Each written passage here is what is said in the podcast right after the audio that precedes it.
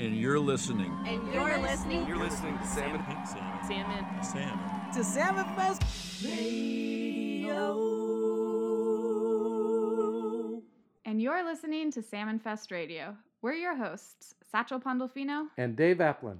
Satchel, before we launch into this episode, we want to recognize whose land we're standing and sitting upon.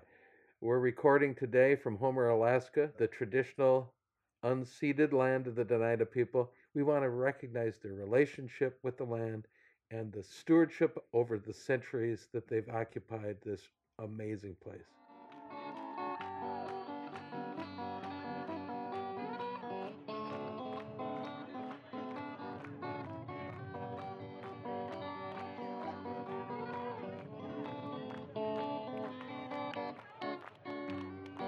Salmon Fest Radio episode, we serve you up a big stew of salmon that mixes our artists from 2019 Salmon Fest, both their onstage performances and some exclusive backstage conversations with salmon champions from around the state to really bring to light some of the most important salmon issues going on in Alaska today. What's our stew going to be filled with this week, Dave? salmon.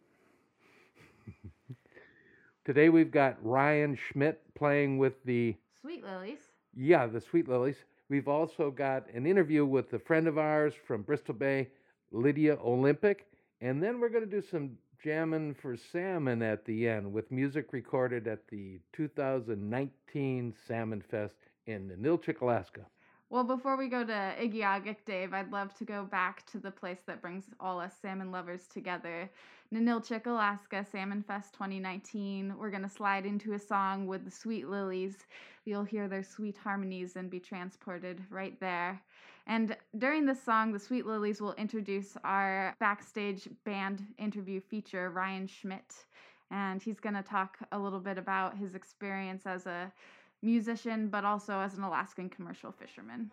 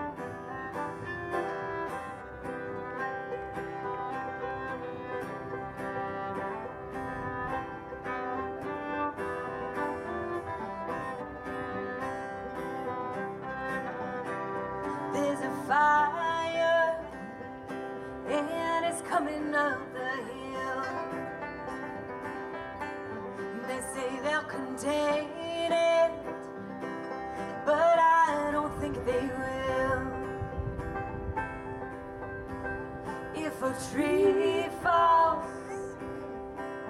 dead on the ground, I still don't know where. I'll never hear the sound. Life in shambles is no ways. Stillness comes and stillness goes.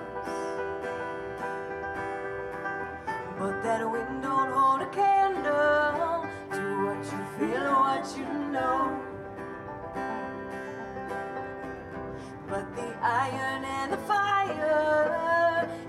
waiting for the burn. But that marking will not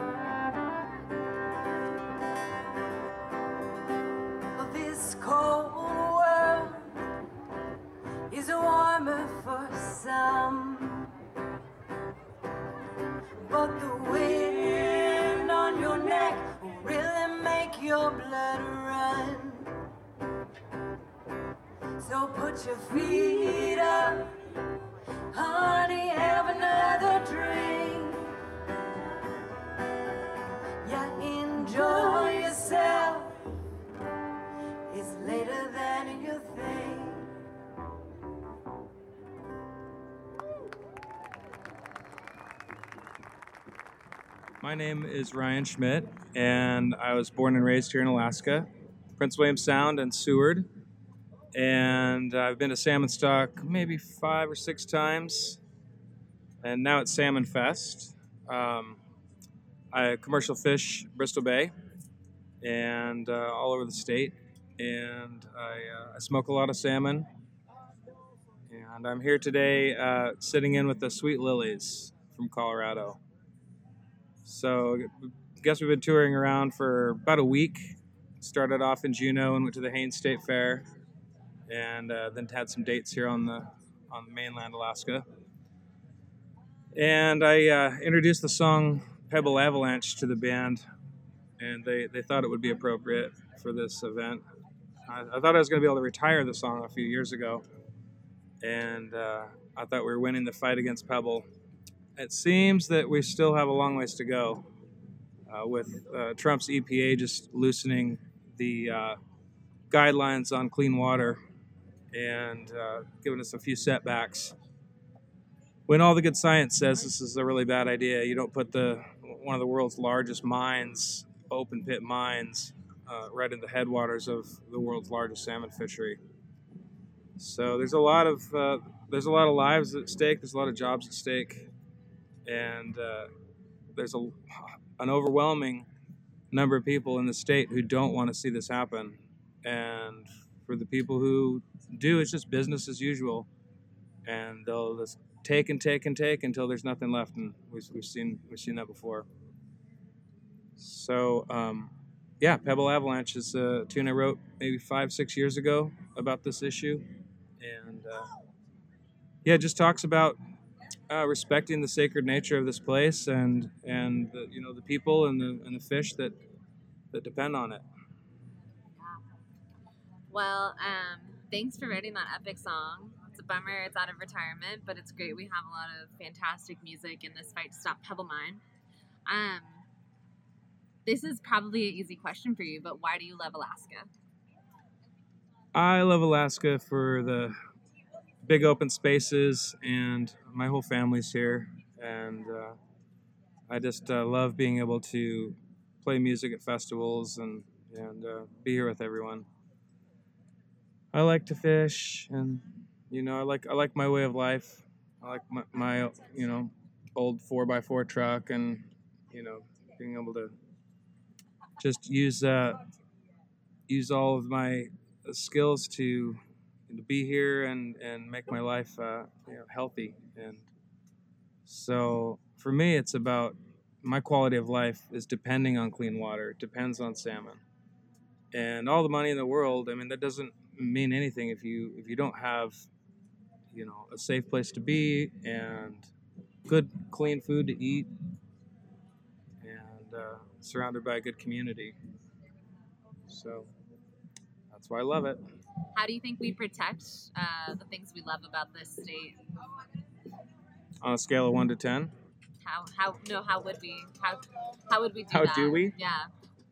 Well, uh, like I said from the stage, uh, something stuck with me years ago. It's the only antidote to despair is action. And I feel a lot of people in the state kind of in despair right now about the situation with our, our, our state government and uh, Pebble and you know many other things. So I would say take action. You know, do whatever little thing that you can. If it's boots on the ground, if it's you know a postcard, talk to people, educate yourself. Uh, just love each other and and try to be uh, a reasonable human being. Nice. Um, have you played Salmon Fest before? I have. I played here in 2014, I believe uh, it was, as Aloha Bluegrass Band, Nice. and that's uh, most most of my music can be found um, in all the normal channels uh, as Aloha Bluegrass. But Nice. Yep. Um, how is Salmon Festival different than the other places that you've played? it's a festival devoted to fish. I don't think I've ever been to another one like it. Um, so, do you have any good fishing stories you'd like to share on the radio? Uh, no, not really. Not really. Too embarrassing. um, great. So my last question is, what gives you hope? Oh, what gives me hope is that we have a generation that's coming up that that understands uh, the planet is in peril, and we need to do some things really quick to turn this around. And just uh, one of the one of the other things that gives me hope is playing music and my community, and you know, really, it's my tribe, um, and that all of this is what we make of it. So Awesome. make it good. Nice. That was really good. Yeah, I liked what he said about the antidote to despair's action. It's true. And if we are going to ensure clean water and healthy salmon and healthy communities for the long haul, it is going to take action from everybody. And that doesn't mean you have to go work for a nonprofit or join some huge movement. There's so many different ways we all can be a little piece of building the world we want to see, whether that be, yeah, contributing to new, healthy, sustainable systems or stopping the bad projects that we know are completely in conflict with the things we value most. You know, it's interesting what a emotional roller coaster Alaskans and people that care about Bristol Bay specifically have been on for 15, going on 20 years now. And to look back at when this interview was made back in 2019, we were in the middle of the latest chapter of this uh, ongoing battle. And it's great to take some comfort in the fact that all of those hands that were raised and all of the lifting that was done to protect Bristol Bay made progress over a very challenging four year period. So we should acknowledge that right now that uh, we're in a much better position with Pebble Mine and Bristol Bay than we were just three or four years ago Yeah. Or a year and a half ago. or 45 minutes ago. a week ago. And to have made it through that Mhm. uh, and to be in a position to look toward permanent protection of the place is a terrific amount of progress. And we should be proud of that and just inspire us to keep moving yeah. forward. And that progress was not made without the help of many voices of all sorts, including our creative voices like Ryan Schmidt. And let's move into hearing his song that he wrote to uplift Bristol Bay and remind people what's at stake. Here he is with his song Pebble Avalanche. I've been lucky enough to play with these fine folks for the last week or so around the state of Alaska, having a blast. Uh, they're going to let me do one of my songs up here with them. And uh, I'm just going to say a real quick thing.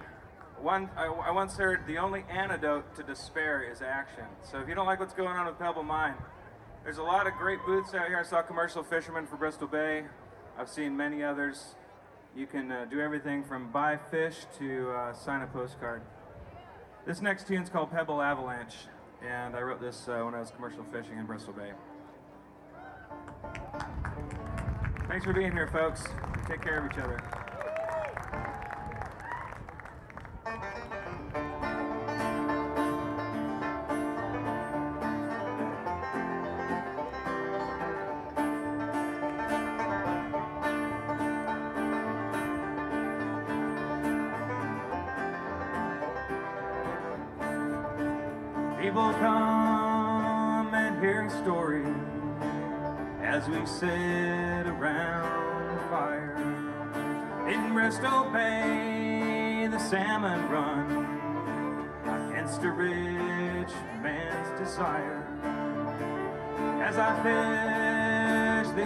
stupid man.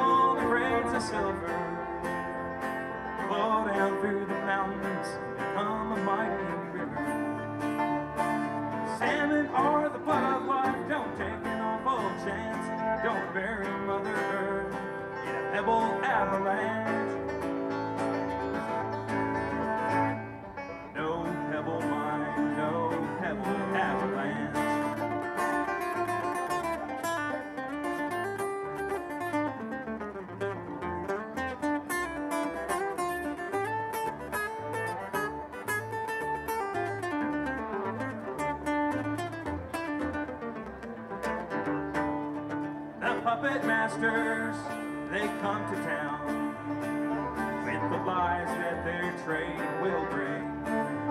A one-time job, a short-term check for a hundred salmon streams. And when the spill comes down,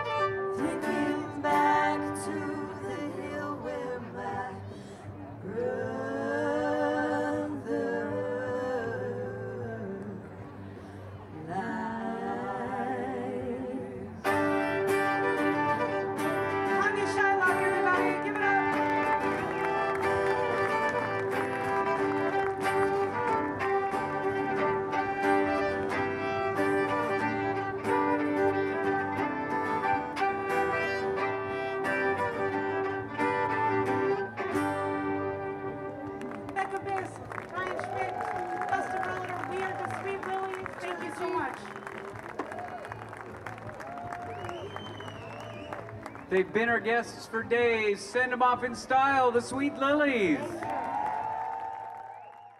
Okay, listeners, we're going to travel today to the foot of Lake Iliamna, where it flows into the Kvichak River. We know many of you might uh, have an abstract idea of where and what Bristol Bay is, and here's an opportunity to visit the world's greatest remaining salmon stronghold and experience a culture deeply connected to this place through the voice of our salmon champion and friend, Lydia Olympic. Lydia Olympic. I belong to Igiugig. I'm a former tribal president of Igiugig Village Council. Also, I, I was an advocate for the anti Pebble campaign. We've lived here forever. This is the only place we know of as home. We don't say, oh, how we've been here. This we belong to the land here. We're at Lake Iliamna, which is the largest freshwater lake in Alaska, drains into the Kvichak. It's the perfect, perfect location. We're on the lake and the river. When I grew up in Igiugig, we didn't have electricity, we didn't have running water, we didn't have any of the outside influences. So we, true, we went to school, but we still lived by the seasons. March was is still one of our favorite months because it's starting to get warmer and we're starting to think about spring and we're starting to think about upcoming salmon season. In the spring is also time to gather greens, whether it's wild celery, wild spinach, and then it would be salmon season and then berry season. Salmon was and still is a huge part of our diet. We got ready for salmon in May by getting our salayak ready, uh, whether it's taking out the old gravel and putting new gravel in or changing out poles or washing the fishing poles that you hang the salmon on, and doing little things like that, mending the net, just getting it ready. Dave, can we pause here for a second? I don't know what a salayak is. I haven't heard that word. Well, Satchel, I have it on good authority, uh, mostly because Lydia told me. The salayak is the fish splitting table that families construct and maintain over time to process the fish harvested during that summer migration when those bright shiny fish are swimming back upstream to spawn in their natal streams. Okay, cool. So it's just like the central work table of fish camp. Exactly. Thank you.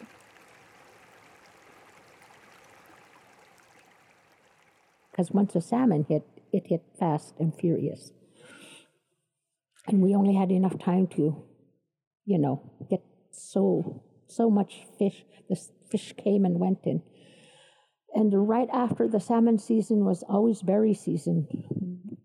We picked at least 60 gallons. Start off with salmon berries and then blueberries, blackberries, cranberries, high bush cranberries. Those were the main berries we picked.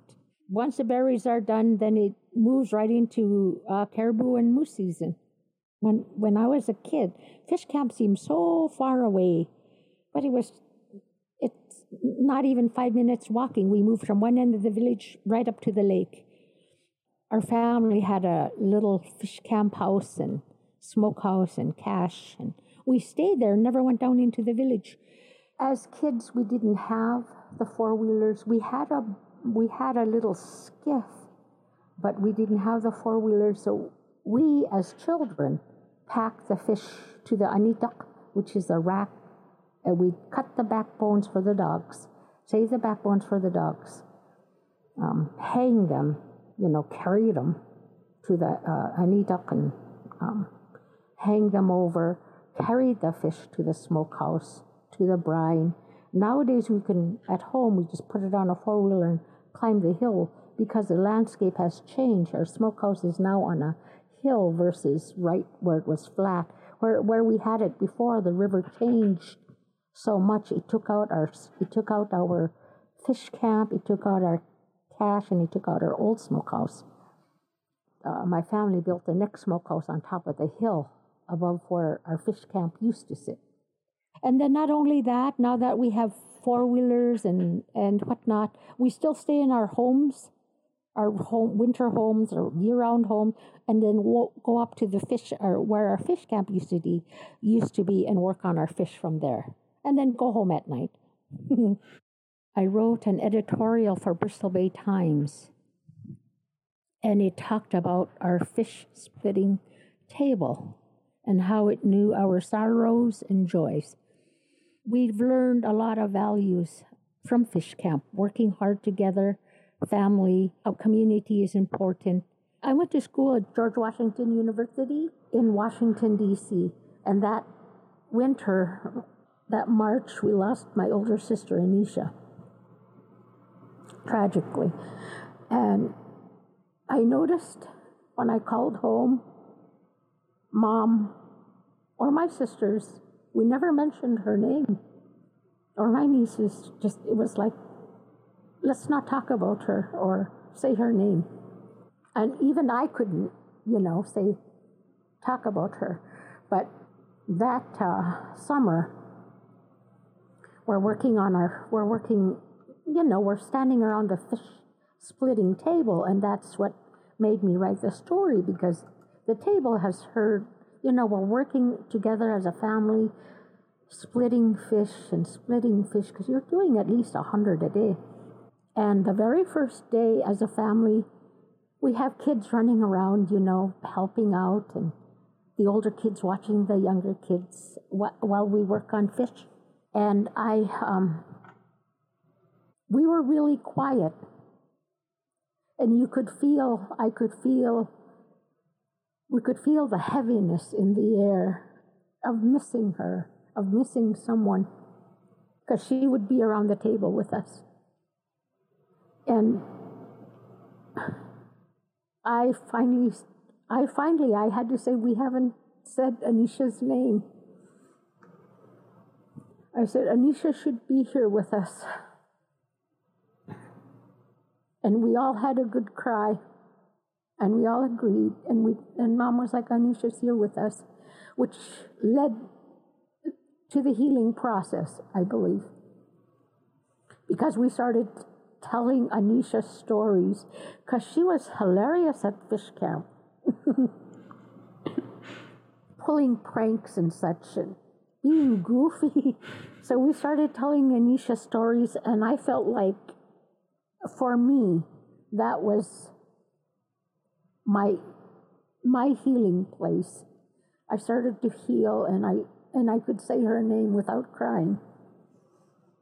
Our fish splitting tables throughout Alaska are like ours. It knows of our sorrows, it knows of our joys, it connects us, you know, as a family because we're working together, it teaches, you know, communication and values of working together. I feel like we need more than ever now. Just working together, you know, for survival. Back then, we needed that fish to survive throughout the winter. Salmon's in our DNA, and we need salmon more than ever. I feel like I can't stress that enough because we don't want to lose that. And it really binds the community together, I feel. I feel it in Igiugig. I, I went back home um, less than a month ago just to see everyone working together and to see the transparency in the tribal government and leadership that we have and always had that leads us into, into the right direction. While the faces and the locations and even some of the equipment has changed over time, this annual rhythm has been repeated at this location for millennia. You know, the, the big thing down in America and the US now is farm to table. Let's do our organic things and go to a restaurant and pay extra for farm to table. It's fresh. It's fresh from the farm to your table. Well, we've been practicing that for thousands of years. It's fresh from the river to our table. It's fresh from the land to our table. And we, uh, as the native people, we've been doing that for eons. Just now, duh, it's catching on in the lower 48, catching on in the cities. Hey, learn from us. We've been doing it for a long time.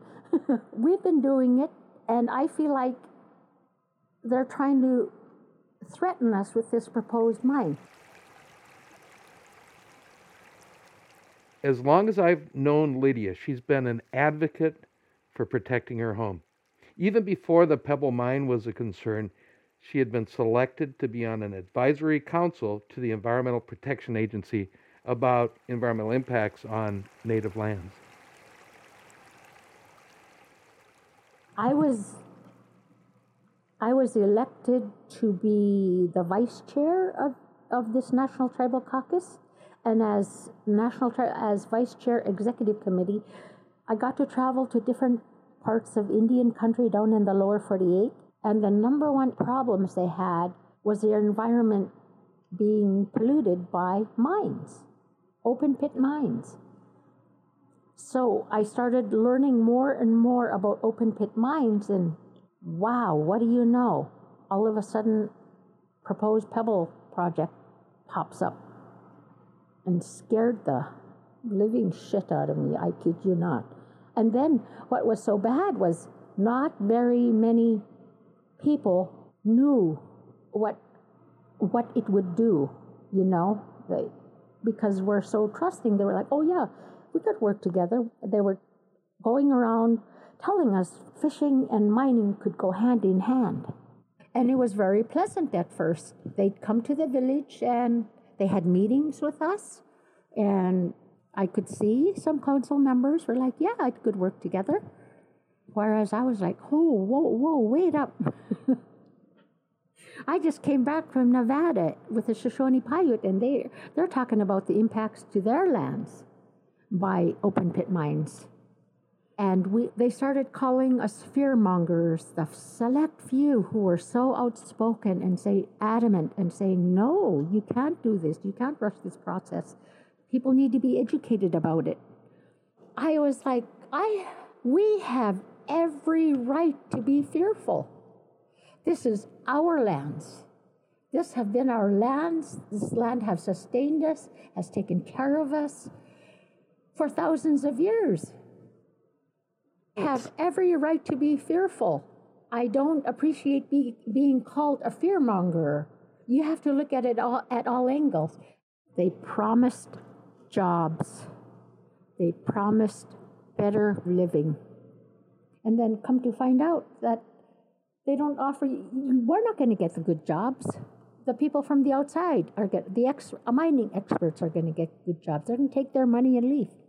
I hate it when they call us poverty stricken. We're not poverty stricken.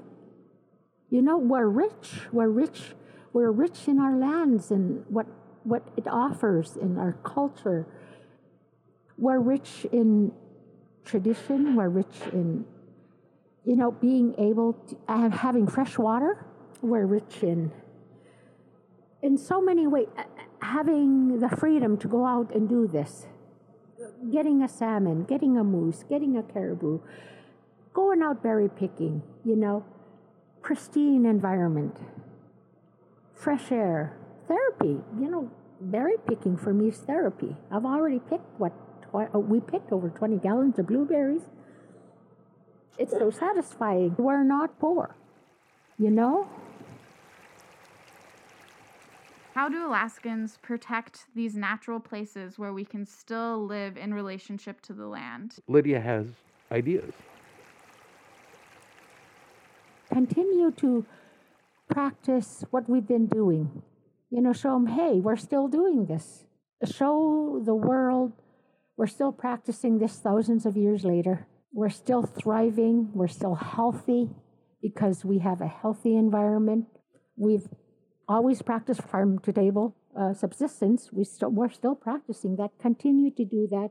Continue to teach our young people of this. Continue to educate out- outsiders. Every chance I get, I, I educate someone. You know, keep the pressure on social media, elected representatives, teaching the young, which is heartening to see that there's so many young people that already know this. You know, they already know that they don't want this. We're not even thinking about it, but it's impacting the young people. Yes, because I feel like it's traumatizing them to think of this looming over their little heads. You know, my little niece has been anti Pebble from, you know, from the time she was born. And, and then to have this over her all her eight years of her of her little life, you know, and in just to see them, oh, they love they love this way of life. Their little faces just light up, and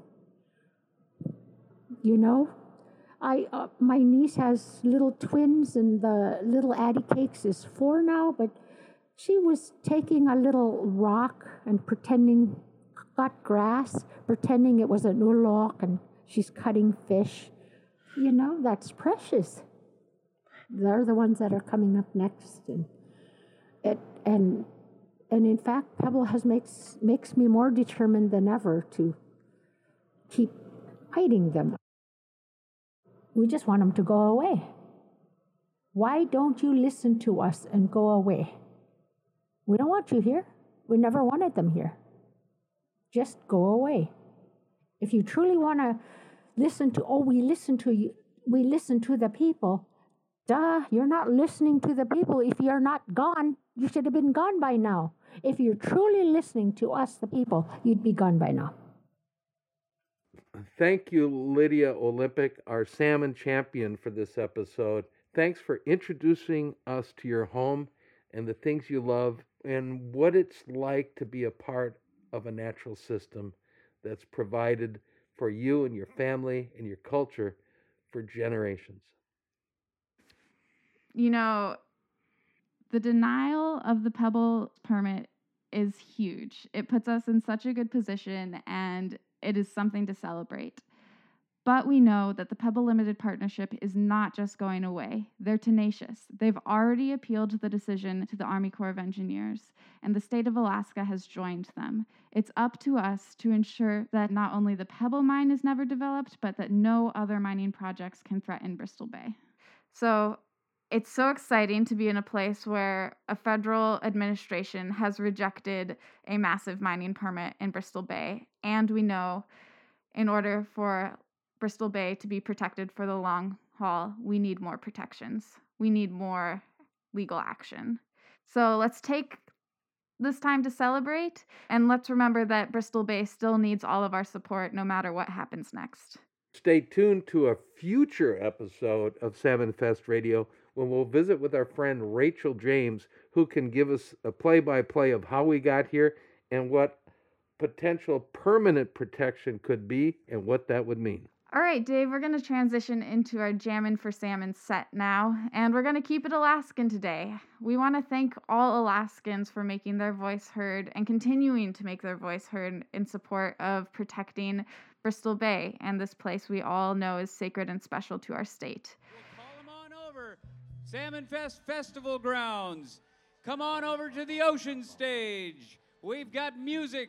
We've got three days of fish love and music.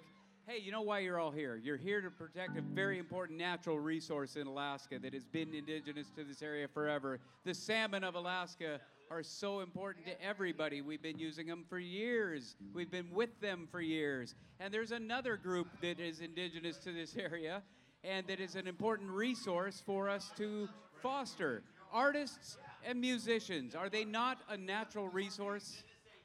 They really are. They're people who keep us on the creative side, and we've got a wild bunch right here that's keeping us on the creative side. Are you ready for some music?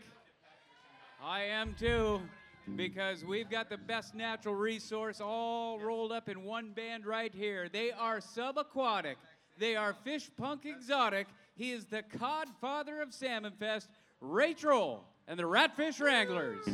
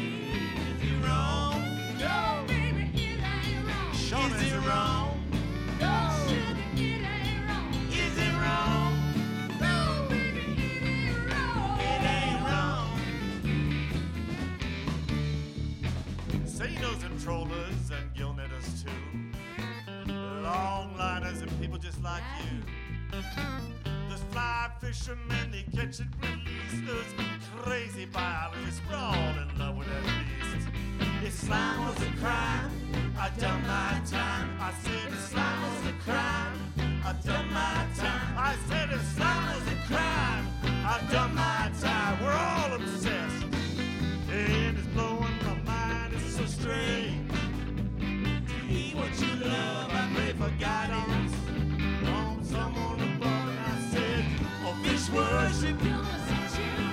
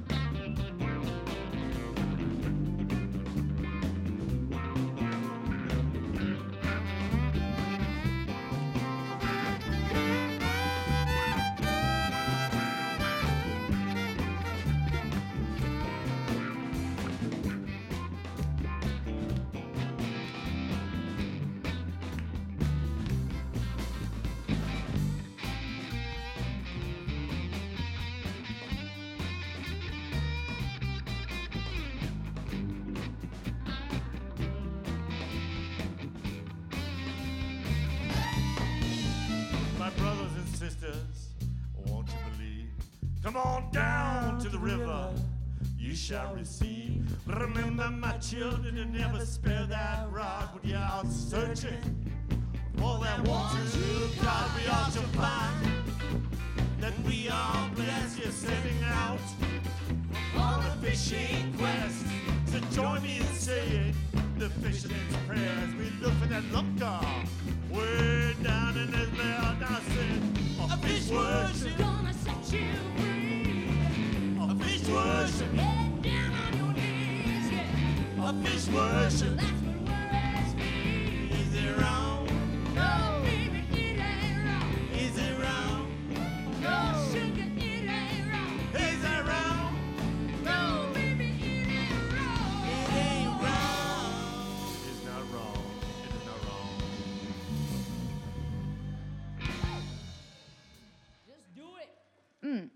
The next song we're going to play for you was recorded actually in the campground of Salmon Fest in 2018 when Cook Inlet Keeper had the opportunity to sit down with Hope Social Club and not only hear a little jam for salmon, but also talk about salmon habitat and why it's so important to protect it.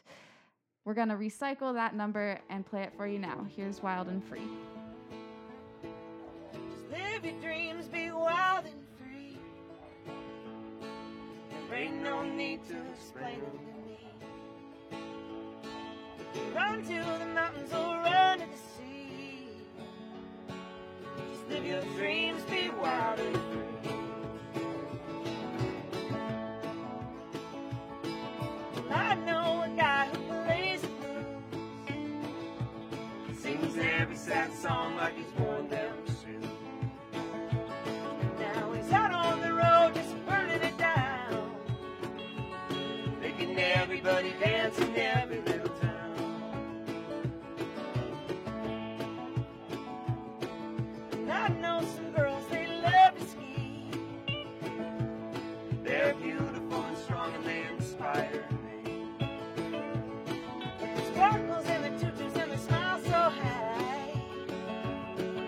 find out.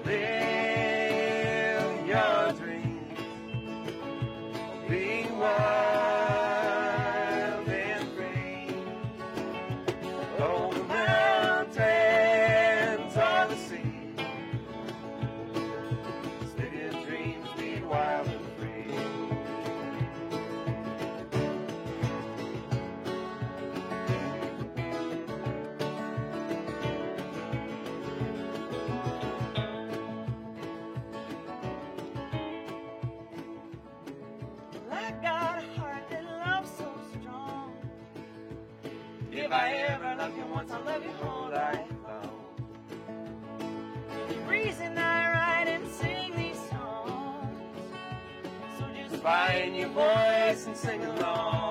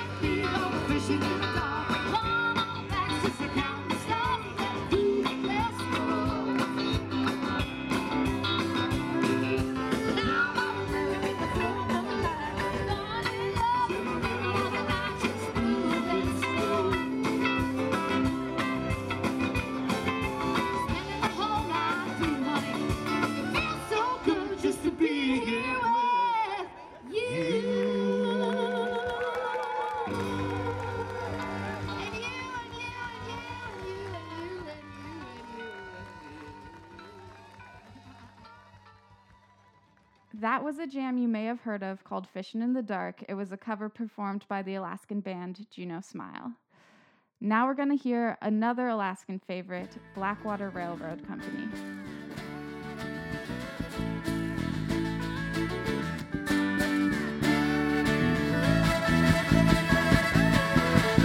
She keeps me working on the nine to five, leaving along this busy line. And it's hard to see I'm in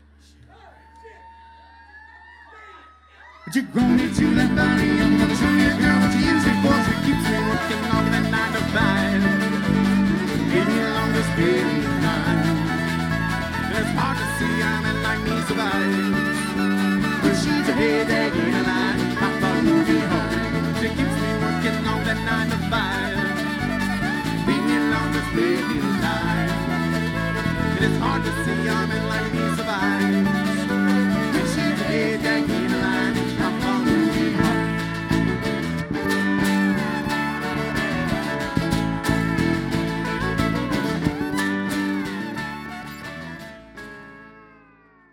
It's time for us to get out of here. We hope you enjoyed your Salmon Fest radio fix. We'll be back in another couple weeks. But before we go, let's thank the people and the organizations that have made this episode possible. We want to thank the voices we featured today Ryan Schmidt for being a committed and talented Alaskan artist and advocate, Ali Rosenbluth for conducting the Ryan Schmidt interview, Lydia Olympic, our salmon champion, and a voice you didn't hear, Zoe Kramer, who interviewed Lydia. Thank you to our local radio partner, KBBI, for their support and guidance. And of course, Cook Inlet Keeper, the mothership from which we are broadcasting or recording. and at That Matter Salmon Fest, the team that we wouldn't have any of this without. Yeah, who could forget Salmon Fest? We'd have to rename this whole program. Pastor Tim and Brian Belay for being dedicated musical recorders during Salmon Fest 2019. And of course, Kira Hardy, our intrepid producer, editor, and overachiever. We're your hosts, Dave Applin. And Satchel Pandolfino. And until next time, spawn, on, Alaska. This is Banjo Ryan, and you're listening to Salmon Fest Radio.